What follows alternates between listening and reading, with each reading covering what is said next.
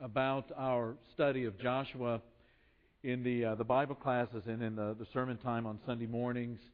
And uh, it was uh, it was a very good email with some very good questions. Basically, the the email uh, was asking for more information about the the importance of the land and its significance to the Jewish people, and especially as uh, uh, as we we begin to sing about the land in metaphorical ways as as Christians. And so tonight, uh, even though we're we're used to having uh, uh, sermons on Sunday night, tonight is going to be a little bit more like a class. There's an outline that uh, that Kimball and and uh, I forgot who else uh, I, uh, Lloyd Dunn uh, were passing out. If you don't have one, raise your hand. They will make sure that you get one. But we have a lot of a lot of scripture to cover tonight. Uh, we're basically going to survey the Pentateuch and and try to deepen and broaden our understanding of the significance and the importance of the land as we study the book of Joshua. And let's begin with a word of prayer.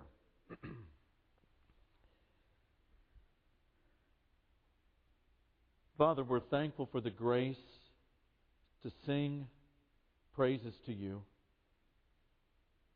We're thankful for the grace to study your word. We're thankful for the grace of fellowship and coming together at the end of a day to encourage one another and to remind each other of the precious nature of our faith, of our relationship with you and our relationship with each other. And in this study, Father, we ask that, that you help us to understand these words and to place them not only in our mind and in our heart, so that uh, as a people who are redeemed, we're not just reformed in our thinking and behavior, but completely transformed. What, what a wonderful gift that is to us through your Spirit. We are thankful for these that have come to be a part of our assembly tonight. And we pray that you will guard them with your angels as they travel back to Edmond. And we're thankful for all of the things that they do to expand the borders of your kingdom in this world, that they are light in places where there is great darkness. And so, again, Father, as we, we return to your word tonight, we, we pray that you will give us eyes that see and ears that hear. And this we ask in Jesus' name. Amen. The, the Bible uh, can be described in a lot of different ways. Uh, for me, it is, uh, it is uh, a book that tells the story of redemption. It is the, the redemption that begins with God's promises to Abraham, which begins to be anticipated immediately after the fall of mankind in Genesis chapter 3. It's anticipated in what uh, scholars or theologians call the proto-evangelium, the first announcement of the gospel. And in that statement, you find in Genesis 3:15 the humanity that is, the seed of the woman, will eventually be victorious over the evil that has injected itself into history, which is the seed of the serpent. And the world that is cursed because of this fall is going to be blessed, and all of this is ultimately fulfilled in Jesus' defeat of Satan. We speed forward a couple of chapters, and we find that the flood also presents both the judgment of man's wickedness with the flood, but also the salvation of Noah and his family. That flood kind of becomes God's redeeming grace in Genesis 6, 7, and 8. That flood is the destruction as well as the renewal of a cursed earth. Now, by the time we get to Genesis chapter 12, and we have the story of Abraham breaking out into history, it's not surprising that the covenant promises that God makes to Abraham at the beginning of chapter 12 would also include the land.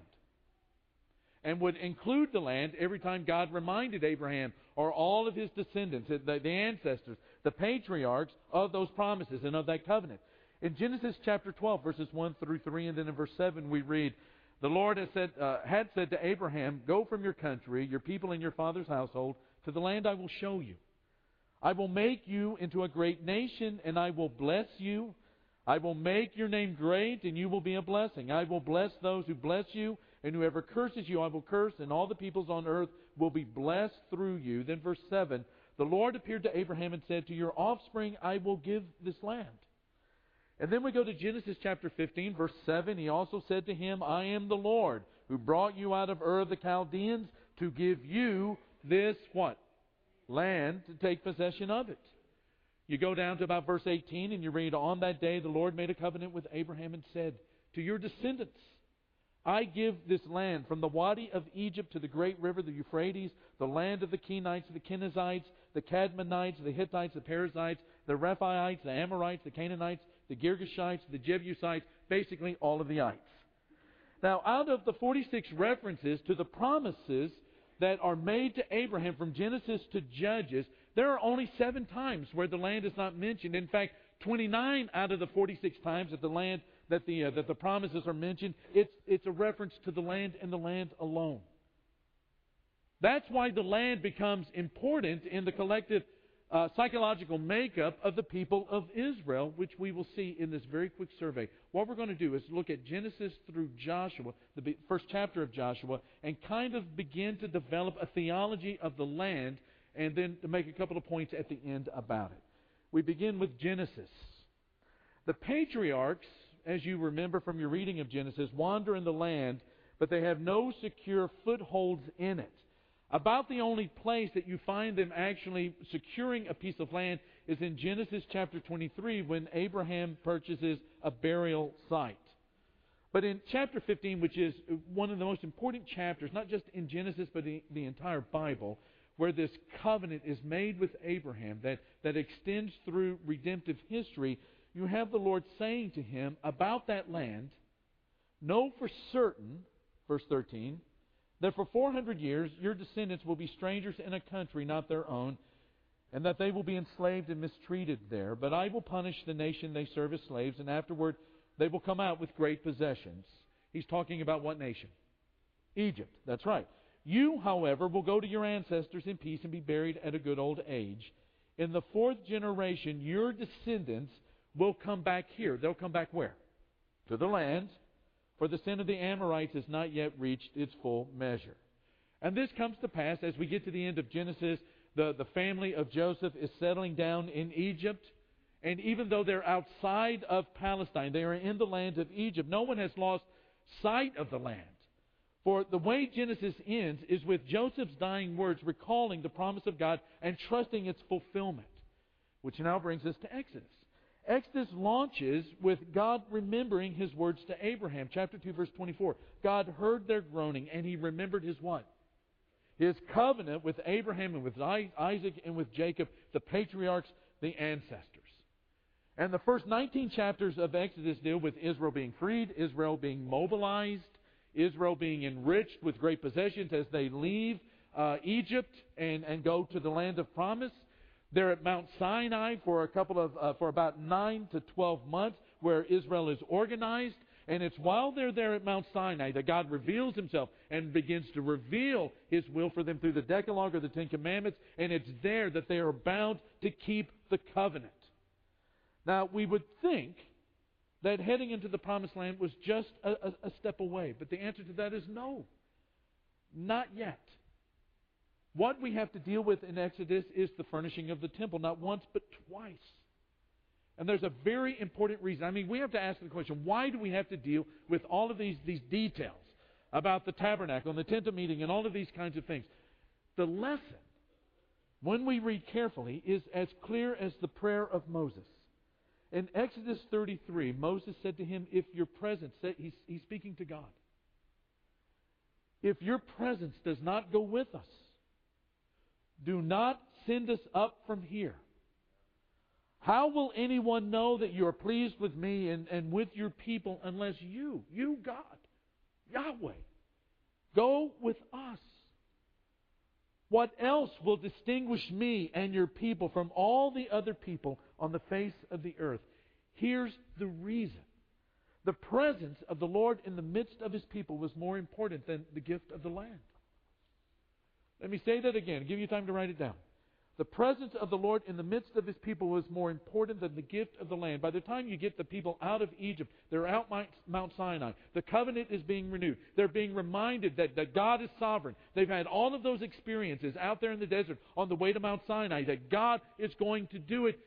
The, the, the issue, the temptation, the problem is that the promise, the promise, the promise, the promise, that the promise will become more important than the promise giver.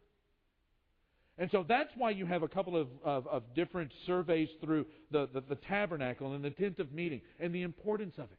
It was not to lose sight of the fact that primarily this is about a relationship, again, between God and His, His creatures. It's about God and Israel modeling for the rest of the world what it's supposed to be like. But there is that temptation that the land will usurp the place of God. And Moses sees that. And in this prayer, he's basically saying, without you, God, we might as well stay, stay where we are. We might as well not leave. We might because it's you, Father. It's not the land. It's you that's going to make us different. You're the one that makes us unique. You're the one. You're choosing. Your presence is what makes us special. And so Exodus ends with the glory of the presence of God settling on the tent of the meeting and going with the Israelites in all of their travels. But Exodus ends and the people are not yet in the land, which brings us to Leviticus.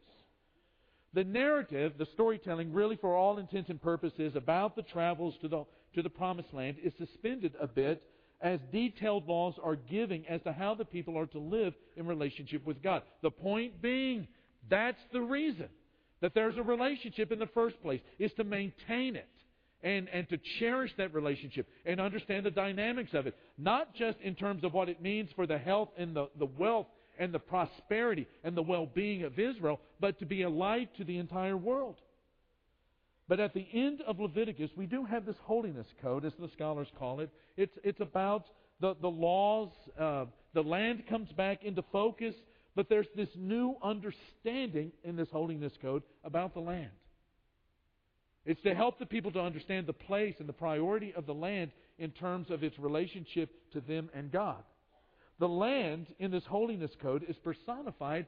Uh, that is, it, it's kind of given a personality, it's kind of given some attributes of a person. It, it, it is personified as an agent of God's blessings and cursings. That it's here in Leviticus that God says that the people, He's called them in Genesis chapter 15 a, a, the, the, the, the, wickedness of the Amorites has not filled up its measure yet. The cup has not, has not been filled. But he talks about it even more in Leviticus that the land will vomit out its inhabitants because of their wickedness. But it's not just those inhabitants that have been there for a long time that judgment is coming, that the land is going to vomit out. It's it, the same as we saw last week in our studies that there is no double standard here. The standard that was applied to the Amorites and the Girgashites and all of those different ites, the same holds true for Israel if they forsake God. And so in Leviticus 18, Moses teaches them, Do not defile yourselves in any of these ways, because this is how the nations that I am going to drive out before you became defiled. Even the land was defiled, so I punished it for its sin, and the land vomited out its inhabitants. But you, but you must keep my decrees and my laws. The native born and the foreigners residing among you must not do any of these detestable things, for all these things were done by the people who lived in the land before you, and the land became defiled. And if you defile the land, it will vomit you out as it vomited out the nations that were before you. And in case, you know, they do like I do sometimes with emails and I read them too fast and don't get the details, Two chapters later in Leviticus 20, the same words. God says through Moses, Keep all of my decrees and laws and follow them, so that the land where I am bringing you to live may not vomit you out. You must not live according to the customs of the nations I am going to drive out before you, because they did all of these things. I, have, I abhorred them. But I said to you, You will possess their land I will give it to you as an inheritance, a land flowing with milk and honey. I am the Lord your God who has set you apart from the nations. And by the time you get to Leviticus 26, it looks like there is a prediction of such an expulsion of Israel from the land because of their own wickedness.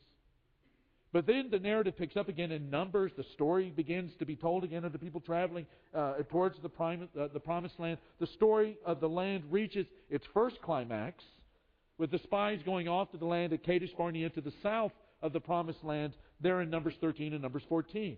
And you know the story. They return with a negative report. They say, yes, the land is flowing with milk and honey. The land is fantastic. It, it is a wonderful place. Everything that God said about it is true. But guess what? There are giants in the land. And we look like gnats to them. And even in our own eyes, we were gnats in our own eyes to them. And the people believe that report.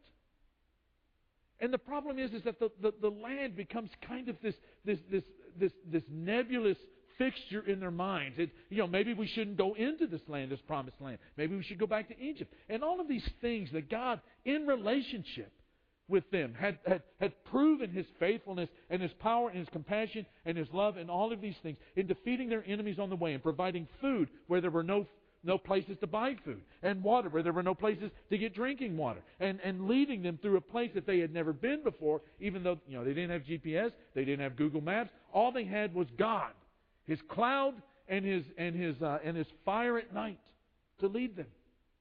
But the people draw back. They're not getting it. They they lose their nerve. There's rebellion against God. There's murmuring against Him, and that first attempt to invade the land is aborted. And, and Numbers is the, the dreary years of a whole generation dying in the wilderness. And by the time you get to the end of the book, the, the, the, reader begins to ask, will they ever get there? But in Numbers 23 and 24, you have the oracles of Balaam. He is going to curse, but he ends up he ends up blessing the nation of Israel. God is going to override the enemies. Remember that. But then you have the business of the Reubenites and the Gadites and the half tribe of Manasseh who get up to the place, at the, uh, the, the east side of the river, and they say, you know what, I don't think we're going to go in. But the Numbers ends with that crisis that seems to be a repeat at the end of the 40 years of that Kadesh Barnea fiasco. It, it ends diplomatically. Everybody is happy. And Numbers ends optimistically with the map of Canaan redrawn to accommodate the, the victorious Israelites in Numbers chapter 34, which brings us to Deuteronomy. You know, in anything proper and anything godly, you can't, you can't begin it unless you have a couple of sermons. And that's what the book, the last book of the Pentateuch really is. It's three sermons about what not to do once you get into the land. And what not to do, especially as it pertains to your relationship with God. It begins and it ends in Moab and, and Moses retells the story. In the first 11 chapters of Deuteronomy, Moses retells the story of everything that had happened in their history, and he exhorts the people to be faithful to God. It's not just the land. More importantly, it is you with God and God with you in this land that He's given you. Be faithful. Don't be like your forefathers. Don't be like those that are buried out into the desert. And then Deuteronomy uh, chapter 12 going to chapter 26, there's a bunch of old and new laws pertaining about how do you live in this land. You're going into a land. And you're going to see more advanced cultures and cities than you've ever seen before. Don't be, don't be seduced by that. Be, be overwhelmed by the great awesomeness of God. But when you go into that land and you see that, that Canaanite pantheon of gods, don't, don't allow yourself to be caught up with that. Understand that there is a way that you live that reflects the relationship that you have with God. And then beginning in Deuteronomy 28 and going for a couple of chapters uh, to about chapter 30, Moses reminds the people that the land will either bless them or curse them and vomit them out, depending on their faithfulness and their relationship with God. And Deuteronomy ends as it begins, uh, ends as it began with the promise to Abraham. In Deuteronomy 34, then the Lord said to him, This is the land I promised on oath to Abraham and Isaac and Jacob when I said, I will give it to your descendants. I have let you see it with your eyes, but you will not cross over into it. And then there's Joshua. And it opens with very optimistic words. Chapter 1. Moses, and he's, God is speaking to Joshua. He says, Moses, my servant, is dead. Now then, you and all these people get ready to cross the Jordan River into the land I am about to give to them, to the Israelites. I will give you every place where you set your foot, as I promised Moses. Your territory will extend from the desert to Lebanon and from the great river, the Euphrates, all the Hittite country to the Mediterranean Sea in the west. And so you can see that as, as Israel begins to think of itself as the nation of God, as, as this, this nation of priests, this holy nation chosen by God, the land becomes the significant piece of it. But there are two lessons that they were to draw out of their experience with it. The first is this the land was a declaration of Israel's dependency on God. Israel had land because, quite simply, God gave it to them. That's the only reason. I don't really fully understand why He chose this particular piece of land. But this is where the, the story of redemption is going to be staged and played out to the point that it affects you and me even to this day. But Israel has this land quite simply because God gave it to them. The land was a gift. And the Pentateuch, over and over and over again, the Pentateuch, the first five books of, of the Old Testament, the books of Moses, also known as Torah, emphasizes that the patriarchs were sojourners, that they were pilgrims, that they were, they were, they were travelers who did not possess the land on their own. And this theme is pressed upon Israel's mind prior to entering the land again and again and again. And it's always not a flattering story. What they were being told is to be dependent on God's love. This, this, this land is a gift. It is, it is dependent on God's love and His faithfulness to you. Therefore, there are no bounds or, or, or no grounds for boasting. It says these, these people are not going to be dispossessed from the land because you're morally better than they are. In Deuteronomy chapter 7, you are chosen, and I'm giving you this land not because you are numerically great. I'm not blessing you with these victories because you're bigger and badder than anybody else. And then in Deuteronomy 8, the very next chapter, it's not because you're the wealthiest or the prettiest of nations. And then in chapter 9, it's not even because you're the most moral of all the nations. God could not be construed into some kind of a figurehead for Israel's own purposes. That Israel, in other words, that Israel is going to do what it wants to do in the land, and God is going to be the agent. He's going to be the mechanism. He's going to be the weapon of mass destruction that's going to get them there. But it's really going to be what they want to do. God is just emphasizing over and over and over. No. No. You are going to be the agent of judgment on a people that have had the opportunity to repent.